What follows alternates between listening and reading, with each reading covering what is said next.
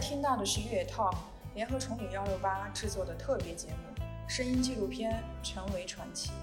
在这里，温凤云、尤培全、邢如林将分别讲述自己的故事。作为越野跑者，从接触这项运动开始，他们始终在尝试新的事物。他们历久弥新，他们独一无二，这正是我们理解的传奇。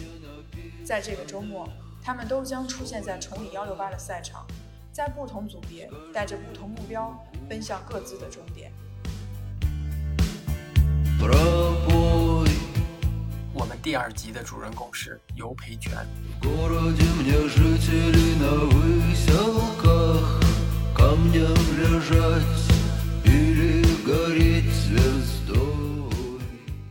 越野 Talk 的听众朋友们，大家好，我是越野跑者尤培全，今年参加崇礼幺六八的 DTC 一百公里组别。我老家是在，嗯，福建的北部，缅北，一个我们那边是一个山区，就这样，我怕没人知道。初中的时候，呃，当时想想开始锻炼身体，就想着整整个之类的。嗯，后后来，嗯，就是那刚好在跑步的那一年，刚开始想跑步的那一年，然后家里的那个活嘛干不完，然后把我拉到田里去。做那些事情，然后做了，而且就是整个夏天，然后可能自己也没有太，就是太懂这些，呃，干活之后后果啊什么样子的，可能太勤快了，自己也太勤快了，然后从早上天亮，然后做到天黑那样子，一个夏天就是暑假嘛，然后就生病了，那个之后呢，就是养病养了大概有几个月吧，几个月就特别严重，然后。后来处于一个平缓期，就是身体比较虚弱，比较虚弱，就是，嗯，就不知道要该怎么去把身体养好了。而且看病的话，他也没有什么特别的，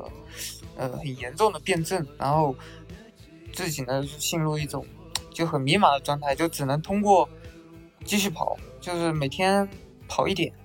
然后希望能身体能够慢慢的向往好的方向发展。就是最开始应该是自己也想跑，然后确实也有具备一点点，比如说跑个三五公里的时的这个能力，嗯，就是很慢的那种，其实就是为锻炼身体嘛。然后就刚好又碰到那个时间点，就又要又生病了，而且病了就是，呃，可能就是让人很难以接受那种，嗯。然后这个生病的过程呢，就是，嗯，让人觉得好不了。确实，我们可能那边是一个一个镇子嘛，一个小镇子。然后我们那边的医生可能他们能力也有限，就是我这我的一些病的那种治疗方式，他们可能过于单一啊，或者是没有那个能力，就是不知道你这个，哎，反正就是小镇子，他看病的条件太有限了，导致我那种。呃，所谓的疑难杂症，他就没有办法在那边干好，有可能到了某个大医院，说不定看了。但是我我这个过程呢，然后就是只能通过慢慢慢慢的去让，就觉得跑步是一定能让身体向好的，慢慢慢慢向好，我就坚信这一点，然后我就一直在跑，然后哪怕每天就跑个两三公里，就处于一个自称是病人的一个状态。我大概就是初中的初二的时候就生病了，然后到了高中。都快结束了，到了大学的时候，我才开始身体才开始好转，就是已经恢复正常的那种。呃，我那时候身体表现就是，嗯，胃炎，然后胃炎人肚子经常会痛，然后就会发低烧，就是测一下可能是三十八九度，三就是略高一点点低烧，然后人就经常处于这种状态，很不舒服。然后到了晚上，甚至会影响睡眠。嗯，有时候要吃一点东西才会肚子舒服一点。基本基本就是最重要的时间，嗯，初三、高三全都被影响到，就是整个高中都被影响到，所以说就是影响到我上学的、大学的入学什么的，就影响很大很大。嗯，就改变了我这个整个人生的轨迹，感觉。在经历了莫名其妙的病痛之后，刘培全的身体开始有了好转，并升入大学，接触到了竞技体育。到了大学，好像身体就已经呃略好一点了，然后就是哎，我跑了这么久，身体就具备已经具备一定的基础了。虽然跑不快，但是我刚入学军训后我就测试了嘛，选拔那个校运会的，就各个学院选拔校运会参加参加参加人才嘛。然后我就是跑了十九分半。当时我们那个学院的话还没什么人跑长距离，我好像是那边最快的应该是，虽然也不算快，拿不到名次啊。刚入学我那个水平其实很差的。呃，对跑步的话，我就觉得。哎，好像还蛮好玩的，可以参加校运会，人比较热闹。呃，我我第一届就是参加大一的时候参加校运会，参加了，跑了十十八分，快十九分了。当时发挥的很差，就是第一第一圈、第二圈的时候跑太快了，把自己跑顶了。当时没有经验，就是反正没拿到名次。是第几来的？好像第七八名吧。就是，甚至这一届的话，影响就影响到我的大二，教练就不让我参加了。他觉得我拿不到前三，就不让我参加。然后我到了大三的时候，已经实力已经很强了，才让我参加。就是我第二年的时候进步不大，就是五千米的成绩嘛，只可能进步就这么一点点。然后教练认为我过去还是拿不到前三。但我我们学院人才特别多嘛，你不止只有一个长跑项目呀，然后参加总人数有限嘛。所以，所以说他限制了总人数，就是让那些能拿前三的人去参加这个项目。倒是大二的时候，我我是接触到了厦门马拉松，因为当时当呃对大二的时候我去看了厦门马拉松，就是去现场看了，然后我当时就是没有报名什么的，呃，然后可能就是觉得想跑这个。呃，可能我当时觉得马拉松可能我是跑不下来的，而且人还挺厉害的，然后觉得其实还有一个目标练一练。然后我到了大三，哦不对，是大二我参加了，我是大二就参加了，但是我那那一届就跑得很差，然后后面就是马拉松就开始练起来了，大三就就跑得比较好。嗯，好像下马的影响力挺大的，因为他这个活动整个学校啊什么都有组织人过去，所以我们就是知道了嘛，就而且也不算太远。去岛内还挺方便的，就去看了。大二的时候，就是嗯，已经有稍微准备一下了，但是准备的好像也不那么充分。我们的那些什么都不懂，然后跑到了三十公里就跑崩溃了，就跑跑崩了，跑崩了。我还记得当时就在路边那边有一个站点啊，在三十多公里处，呃，好像是一个寺庙提供的那种苹果，呃，就是我跑奔来嘛，就停下来吃那个苹果，吃了。好大一瓶，好甜啊！然后吃完之后走了有十分钟，然后就缓过来了，然后就继续跑，就跑完。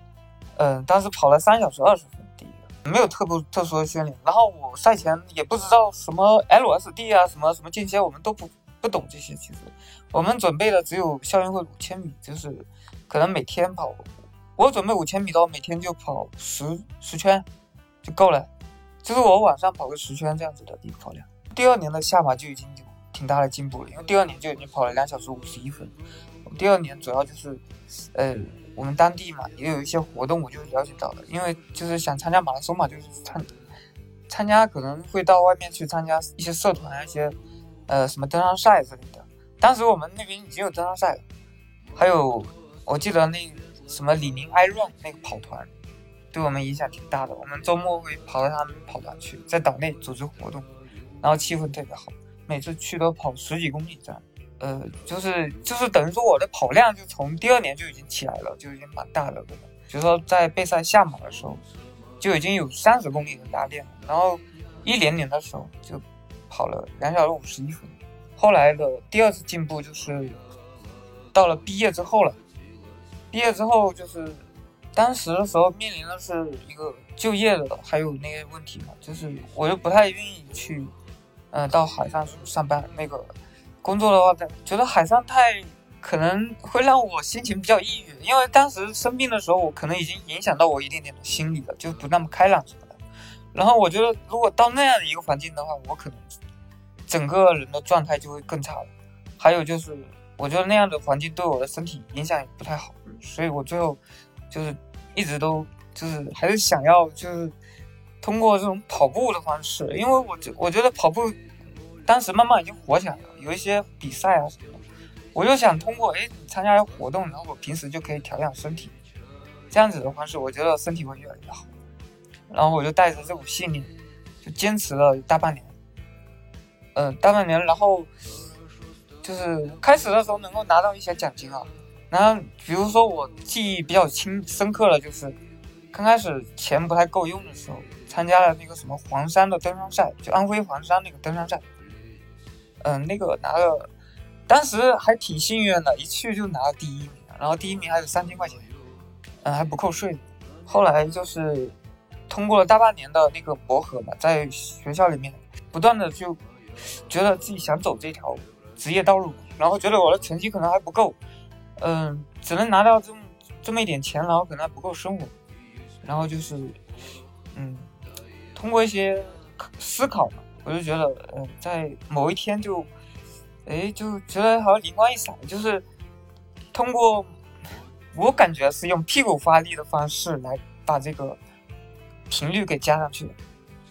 就是。加上一个很快的频率来跑步，就是现在所谓的高频，呃，其实很多人现在都会了，就是那个高频跑步嘛。然后我的成绩一下子有个很大的提高，提高了之后，我就成为一个真正意义上就觉得能够养活自己的，嗯，虽然不能称称为职业跑者，当时还没那么高水平，我觉得，但是就可以通过这种方式来去生活，嗯，大概在毕业后一年，一一年的知道。那场比赛我还记得是福州的一个，就是我我当时刚好悟到这种提高的方式的时候，是那一场福州的一个六点八公里的一个接力赛，十个人接力，总共六十八公里一个队伍，然后我就进了那个队伍，当时我就跑了那个队伍的，应该接近于最快的时间。我以前的时候在那个之前，我五公里可能的水平嘛，大概就是十七分。四十左右吧，但是那一场的话，我通过那个嗯进步嘛，就已经能够跑到十六分半左右了。十六分半左右，当时我就觉得挺开心的。呃，虽然那个奖金也不高，但是觉得哎自己已经有变化了，自己的水平要提高了不少。这这个这个只是说我的五公里嘛，就是我跑的能力可能已经提高了，但是我好像真正在马拉松上表现出来还没有。还没有的，就是马拉松可能跑量还是不够一点，还是什么，耐力系数还不够。我是到了大概一三年左右的时候，我好像就是一三那年的话，就是外面的什么超马，就是湖州十二小时嘛，我已经跑了两年了，有一定的积累，就是我的耐力嘛，有一点积累，而且外面有一些越野赛，越野赛我参加的就就挺多了，已经有一些中登协的，中登协它就是报名会低，然后。又有包吃住，然后还有奖金嘛，就是对我们这些 业余跑者来说，福利是挺好的。然后就是我们就很喜欢去参加，然后这些都是几十公里的一个比赛，而且是在山上。然后对我们耐力的话，觉得就是慢慢慢慢的，我们都有所提升。然后我在一三年的时候就具备了就是两小时四十分左右的水平，然后再再到一四年的时候，我就已经发挥出来了，在无锡的时候就直接就跑进一级了。应该来说，我在一四年的时候，我就觉得我已经可以处于那种拿到奖金可以有积蓄的那种状态。当时就觉得自己可以靠这个赚钱了，而不是生活。因为当时就一个人嘛，就是生活发发销啊，还保持着原来没钱的状态，一个月可能一千块钱就解决了。其实，呃，我觉得很多跑步的人都能理解，就是就是职业跑者，呃，就是吃东西啊，比如说什么什么住宿啊，什么都非常省。极低的一个消费状态。对我一直在厦门，就在学校附近，嗯，然后还租了一个房子，就是一百五的一个小房间，嗯，还挺好，大概就是十几平的一个小房间嘛，有一个窗户，就像一个公寓。其实它那个就是以我们厦门集美的一个村子住的那个村子，其实它在一个山脚下，我们那边叫天马山，然后就天天就是在天马山有一个台阶路，然后另外一边还有一个水泥坡上去的。呃，那个对我们来说，其实就是很好的一个训练条件。大学毕业之后，尤培全并没有从事与专业相关的工作，而是成为了职业跑者。这样的决定并没有得到周围的朋友以及家人的肯定。包括我们身边身边一起就是跑友嘛，就是年纪稍微大一点的朋友，都是反对，就是不乐，就是说我这个觉得。跑不了几年，我怎么坚持下来的？我就是觉得这样的生活很舒服啊，我喜欢这样的生活。你不能让自己过得不开心，然后身体又不好。我觉得如果身体都不行，没有身体的话，什么都做不了。你不要谈什么别的理想啊，或者是，哎呀，就谈不上别的东西了。我觉得身没有这个身体的本钱，没有这个，没有这个医，什么都没有。因为我经过那场病嘛，就是觉得身体太重要，就是可能超乎常人的那种，嗯，正常对身体的一个追，身体好的程度的一个追求，就是，就是觉得你如果身体都不好，你给我钱有什么用？因为我体验特别深。你，我当时就是觉得在我们那边哈，可能是我我们的见识有限，在我们那个小小城县城里面，真的我那一个病，我觉得看不好，我还能做什么？我觉得我这一辈子都完了，什么都做不了。呃，所以我我就会就会觉得这个，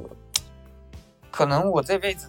呃，也不要去做什么特别的事情，只要能把身体弄好的话，我觉得我至少是一个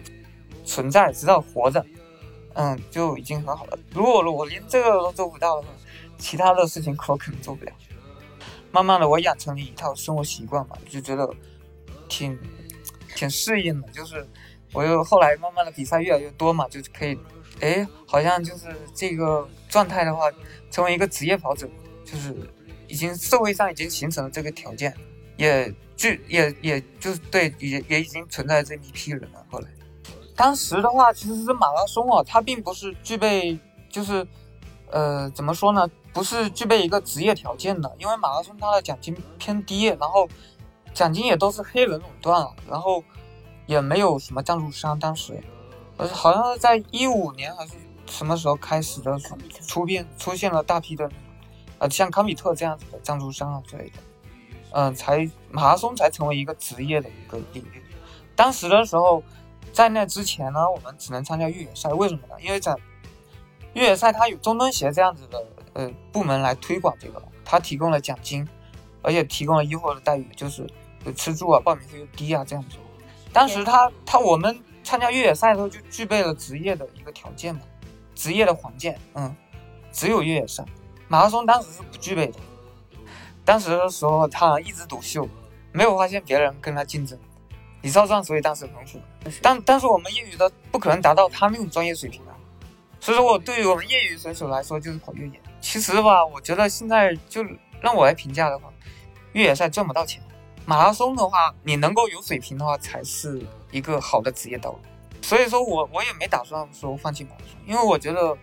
哎，我我我认为这应该跑步它就是一门技术，我觉得我什么时候技术精进了，到了那个点，到那个份儿上。我的马拉松可能我就是，呃，有所领悟的话，我也能够更进一步，呃，这才是一一条更好的路。因为对于我们来说，越野真的赚不到钱，除非，嗯，除非就是比别人天赋异禀，比别人高出一大筹，然后，哎，觉得我，所有人都跑不过你，我我就告诉你，我觉得还不够，我还要更进一步才达到我所所觉得的，哦，可以直接这么说吧，就是国际上的最一线的水平。比如说 K 天王啊，或者是，呃，就是现在能拿到 UTMB 第一的各个组别第一的这这样一批人，才是一个好的道路，职业道路。其他的我觉得都是赚不到钱的。哎，我我我觉得既然我在这这条路上在走着，我当然是这个是目标嘛。当然能不能成的话，这得看天时地利人和。就是我觉得就是比如说我具备了一些技术条件，还有身体，我觉得也具备了那个能力。但是你看现在没有比赛呀，呃，这个这个呵呵，然后还有就是有的时候地利也很重要，比如说，嗯，某个环境我可能，比如说我出个国比赛，那个地方我完全不适应，然后可能各种时差或者饮食啊之类的我也不适应，这也会导致你比赛就是跑不发挥不出来。所以说，我觉得一场越野赛它应该是天时地利人和吧，就是能够真正让你发挥出来这种各种条件。而且最基本的就是你本身我具备了这个实力，这个才是最，这是最基本最难的嘛。而且这个可能就是还不一定能达到的是吧？还要就是有一些比赛验证一下你的水平才能够得到认可。呃，我觉得我我现在完全就是一个研究型的选手，就研究研究各种技术，各种嗯尝试各种方法。就是你不能死在一条路上。就是比如说有些选手呢，他只只专营训练方法，比如说怎么把自己跑爆了，怎么跑间歇，然后怎么提高自己的最大摄氧量。但是这些东西都是虚无缥缈的，谁能保证你能成功呢？根本几率就是非常非常低的。所以说他要有多个领域的，就是各种方式去尝试。你不能只研究一一条路，你是那那种是，就就是说你要全面的去发展自己。以前的时候，由于我的那个经，就是可能受我经济条件的影响吧，我吃的东西大部分都是呃主食，很便宜的主食和一些青菜啊那些价的东西。后来就是慢慢的有所，就是我甚至会让自己就偏向偏好于这样的食物，就饮食有一点。就是偏食的嘛，就是最近呢，就是去像去年，我尝试一段时间啊，只吃肉这样子，慢慢哎好像也适应了，适应，然后我慢慢的饮食结构呢就已经调整过来，就是有肉啊有菜啊，就是主食啊搭配的会比较合理，就是说要改变你的一个，嗯，你自己的缺点，你自己的缺点在哪里，然后你找到了，然后能够把它弥补上。一一千一一八年，我那时候就是觉得自己。哎，突然就意识到自己怎么跑得这么丑啊！跑的这个腿怎么没，就是总在地上拖着。然后，哎，就觉得，哎，这个，你说我是一个跑马拉松的、跑越野的一个职业跑者，我对自己都不认可，因为我觉得跑的完全没有观赏性，而且跑得太差了。然后我就想着去调整自己嘛，就是当时有一段时间，我是对自己有一个很大的一个。反反思就是反思自己到底是一个什么样的，我我能够成为一个职业的运动员吗？我根本就算不上，我就觉得自己就是一个很业余的一个慢跑者。对比一下那个职业运动员，我去那个，你这个还能算运动员吗？你这只能算一个业余的一个爱好者。然后我就呃下了特别大的决心要去改变，我就是觉得自己哎嗯，你说你是一个跑步的，但是我看看你跑，我看不像啊，你就是一个。爱好者啊，也不是一个职业运动员啊，我就是就自己看自己跑步的状态就是那样子的感觉。这个这个其实就是很难的，嗯，自己完全完全不会的一个领域。然后比如说我跑的我觉得太丑了，我要把这个知识给改过来，然后就很困难。一年、两年了之后，好像略尽略尽起色了。然后我到了去年的时候，嗯，就是一零九一九年了嘛。好像就有点成就了，嗯，我应应该来说，在去年的时候就重回了越野的，就是大量参加越野的一个感觉。之前的时候，一七一八年我都没有怎么参加越野赛，就是一九年的时候我又提高了不少，这个，然后我又重重新的去想要去竞争越野上，哎，我觉得有竞争力了，我又重新去比赛。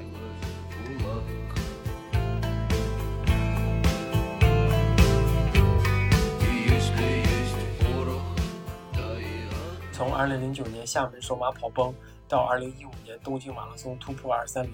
刘培全一共用了六年的时间。在二零一七年，他突然感觉自己的跑姿存在问题，并着手开始改变，甚至因此导致了不必要的伤病。在整个二零一七到二零一八年都没有特别亮眼的表现。在二零一九年年初，他感觉自己的水平有了突飞猛进的进步，因此开始参加越野跑比赛，并在香港一百、大武超载之旅等。知名度非常高的比赛中获得了亮眼的成绩，再次回到人们的视野。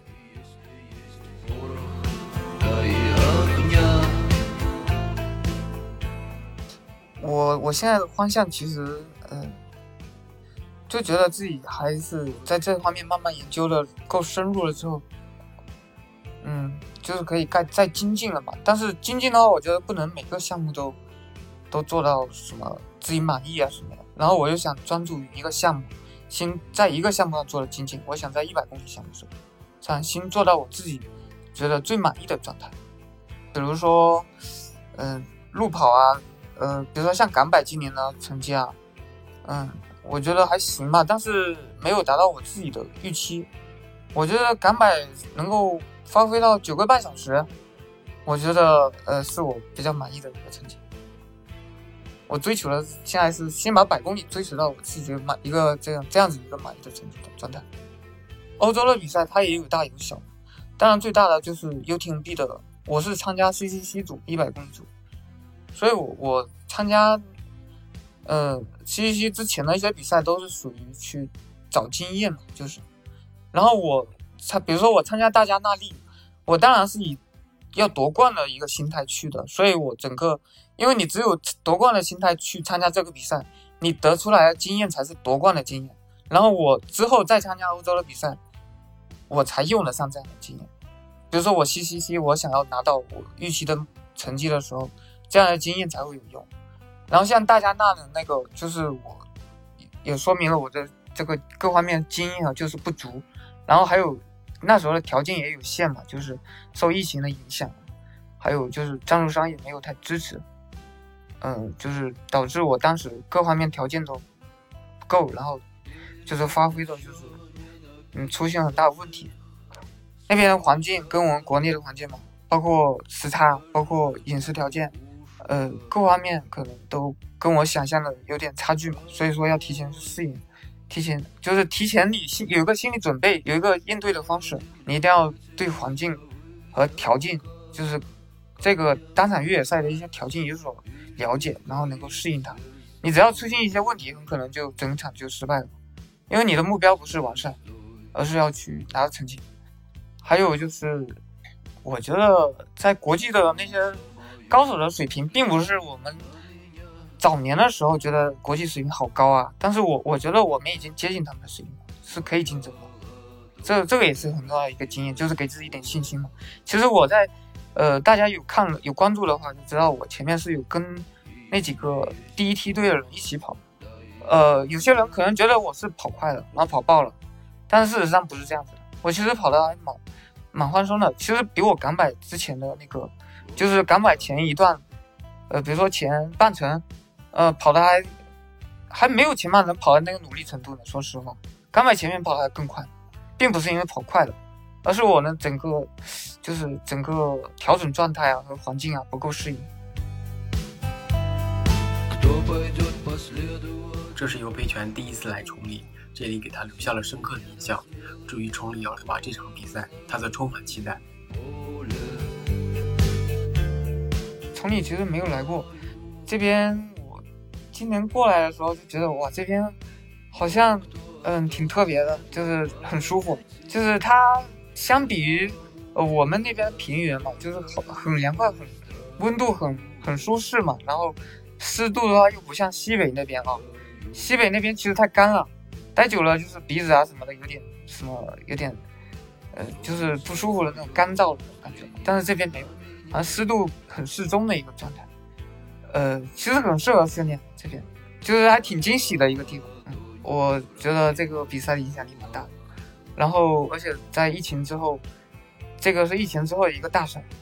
所以我就把它当做一个大比赛来比的，可以说就是发挥出自己的状态，而不是随便比。K 天王当然是刘培权的偶像，但相较于这种天才型选手，他似乎更喜欢平凡人。我觉得去年势头比较好的一个破这个人呢，这个人因为我今年大加那有有跟他跟跑嘛，跟他一起跑，我觉得他是一个其实是一个普通跑者，然后他能够达到这么高的一个程度，我觉得他是我心目中一个比较对口的一个人，就是觉得比较厉害。嗯，我我觉得我可以往他的方向，甚至近两年就可以去努力这个方向。嗯。对话过程中，尤培权的妻子始终坐在他的身旁。在最后，我决定让他也加入我们的对话。有趣的事情发生了，从尤培权妻子的视角，我们看到了一个更加立体的尤培权。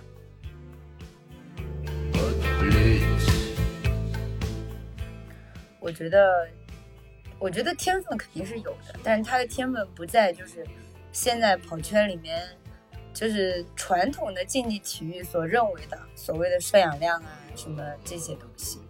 他的天分，我觉得他的身体协调性比较好。所以你说他改跑姿，或者说改一些东西，或者研究一些东西，对吧？那那我也可以去研究啊，我也去学啊，对吧？但是我身体的自我的这个本体的感知力啊，还有这个。控制力就没他强啊，我我整不了那样啊，我做不出那样啊，这个还是一种天分的。反正我对我作为一个身边的人，比如说我带他去玩攀岩啊，或者他去比什么泥泞跑、什么障碍赛，类似这种的，其实他是第一次去就拿冠军了，别人还有职业比这个的也没比过他。所以说，就是他的协调性这方面是有天分的，这是一定的。你不可能说你那种太虚了，说自己呀就是一普通人，一点天分都没有，那不至于，还是有那么一点，是不是？小宝是吧？还是得肯定的。是是是，对，但是你说那什么越呃什么那种摄氧量啊，或者说那种什么拼搏精神啊，或者是什么吃苦耐劳，就是那种竞技体育的精神，他不太有。对那些我觉得比较虚。他的思维呢就不是一个竞技运动员的思维。我我其实不信那个什么最大摄氧量这这方面。你这是人家科学的，你甭不信，你自己就是就那方面也不太利索，你就就逃避就行了。反正就是他有他有这方面协调性上的天分，这个我敢确定。而且我也去带他去，比如说带他去阳朔野攀啊之类的，对吧？他如果他从来没玩过这些，就是一下子就能攀的，就挺好的。这就是天天赋嘛，这种属于就是协调性上的。我觉得很多这种，如果你越野强的人，应该都有类似的天分。然后第二点就是他的性格，他是想法太少了。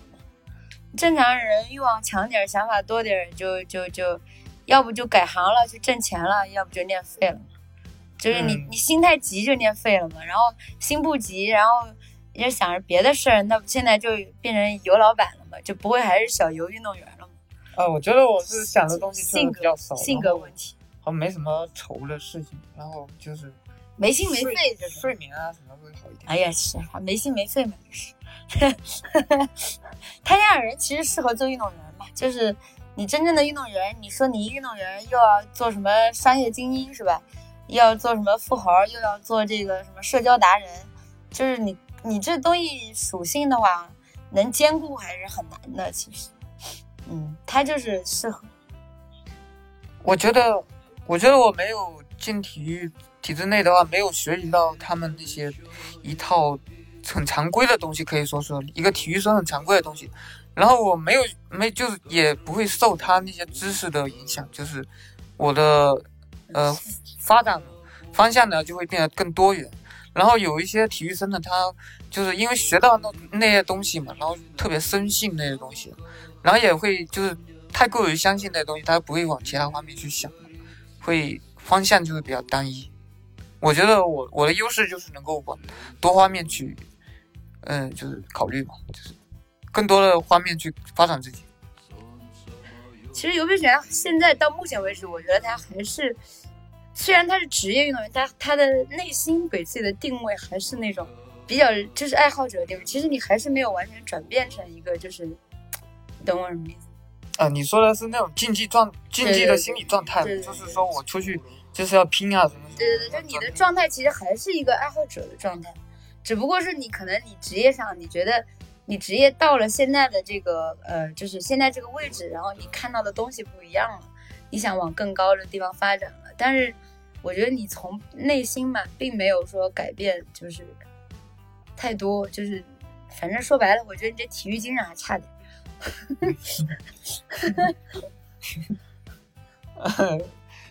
我我觉得我的体育精神跟那些专业队的比，还是差很多。只能跟人家一百分，我可能只能打六十分。他以前就是一直觉得，我这个是养生的，对不对？我这锻炼身体的，对不对？那我这个比赛如果不能轻松赢，那我就不用赢。他一直是这么想的，就是自我欺骗的感觉。就是你轻松赢的比赛，说白了，那都是那个水平很低的比赛嘛。那水平很低的比赛，那你的水平就不会高。他就是，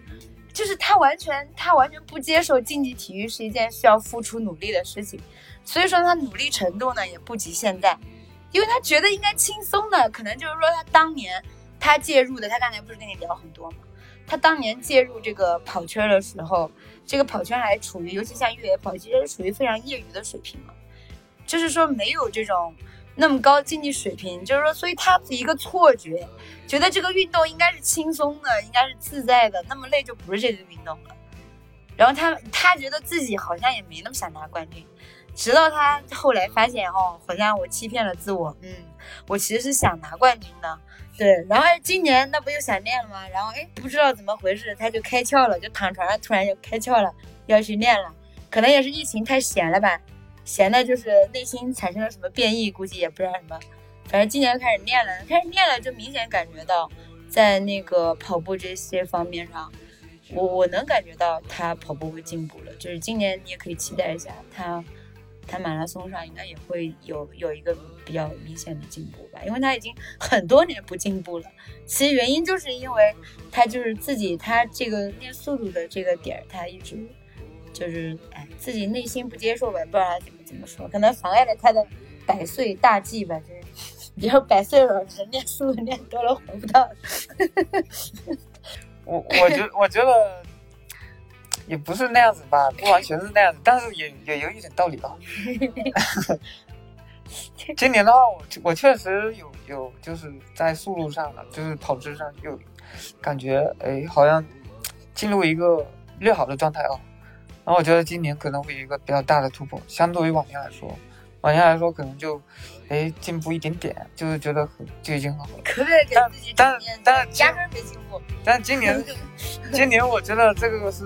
呃彻底的进步，就是会有会有很明显的进步。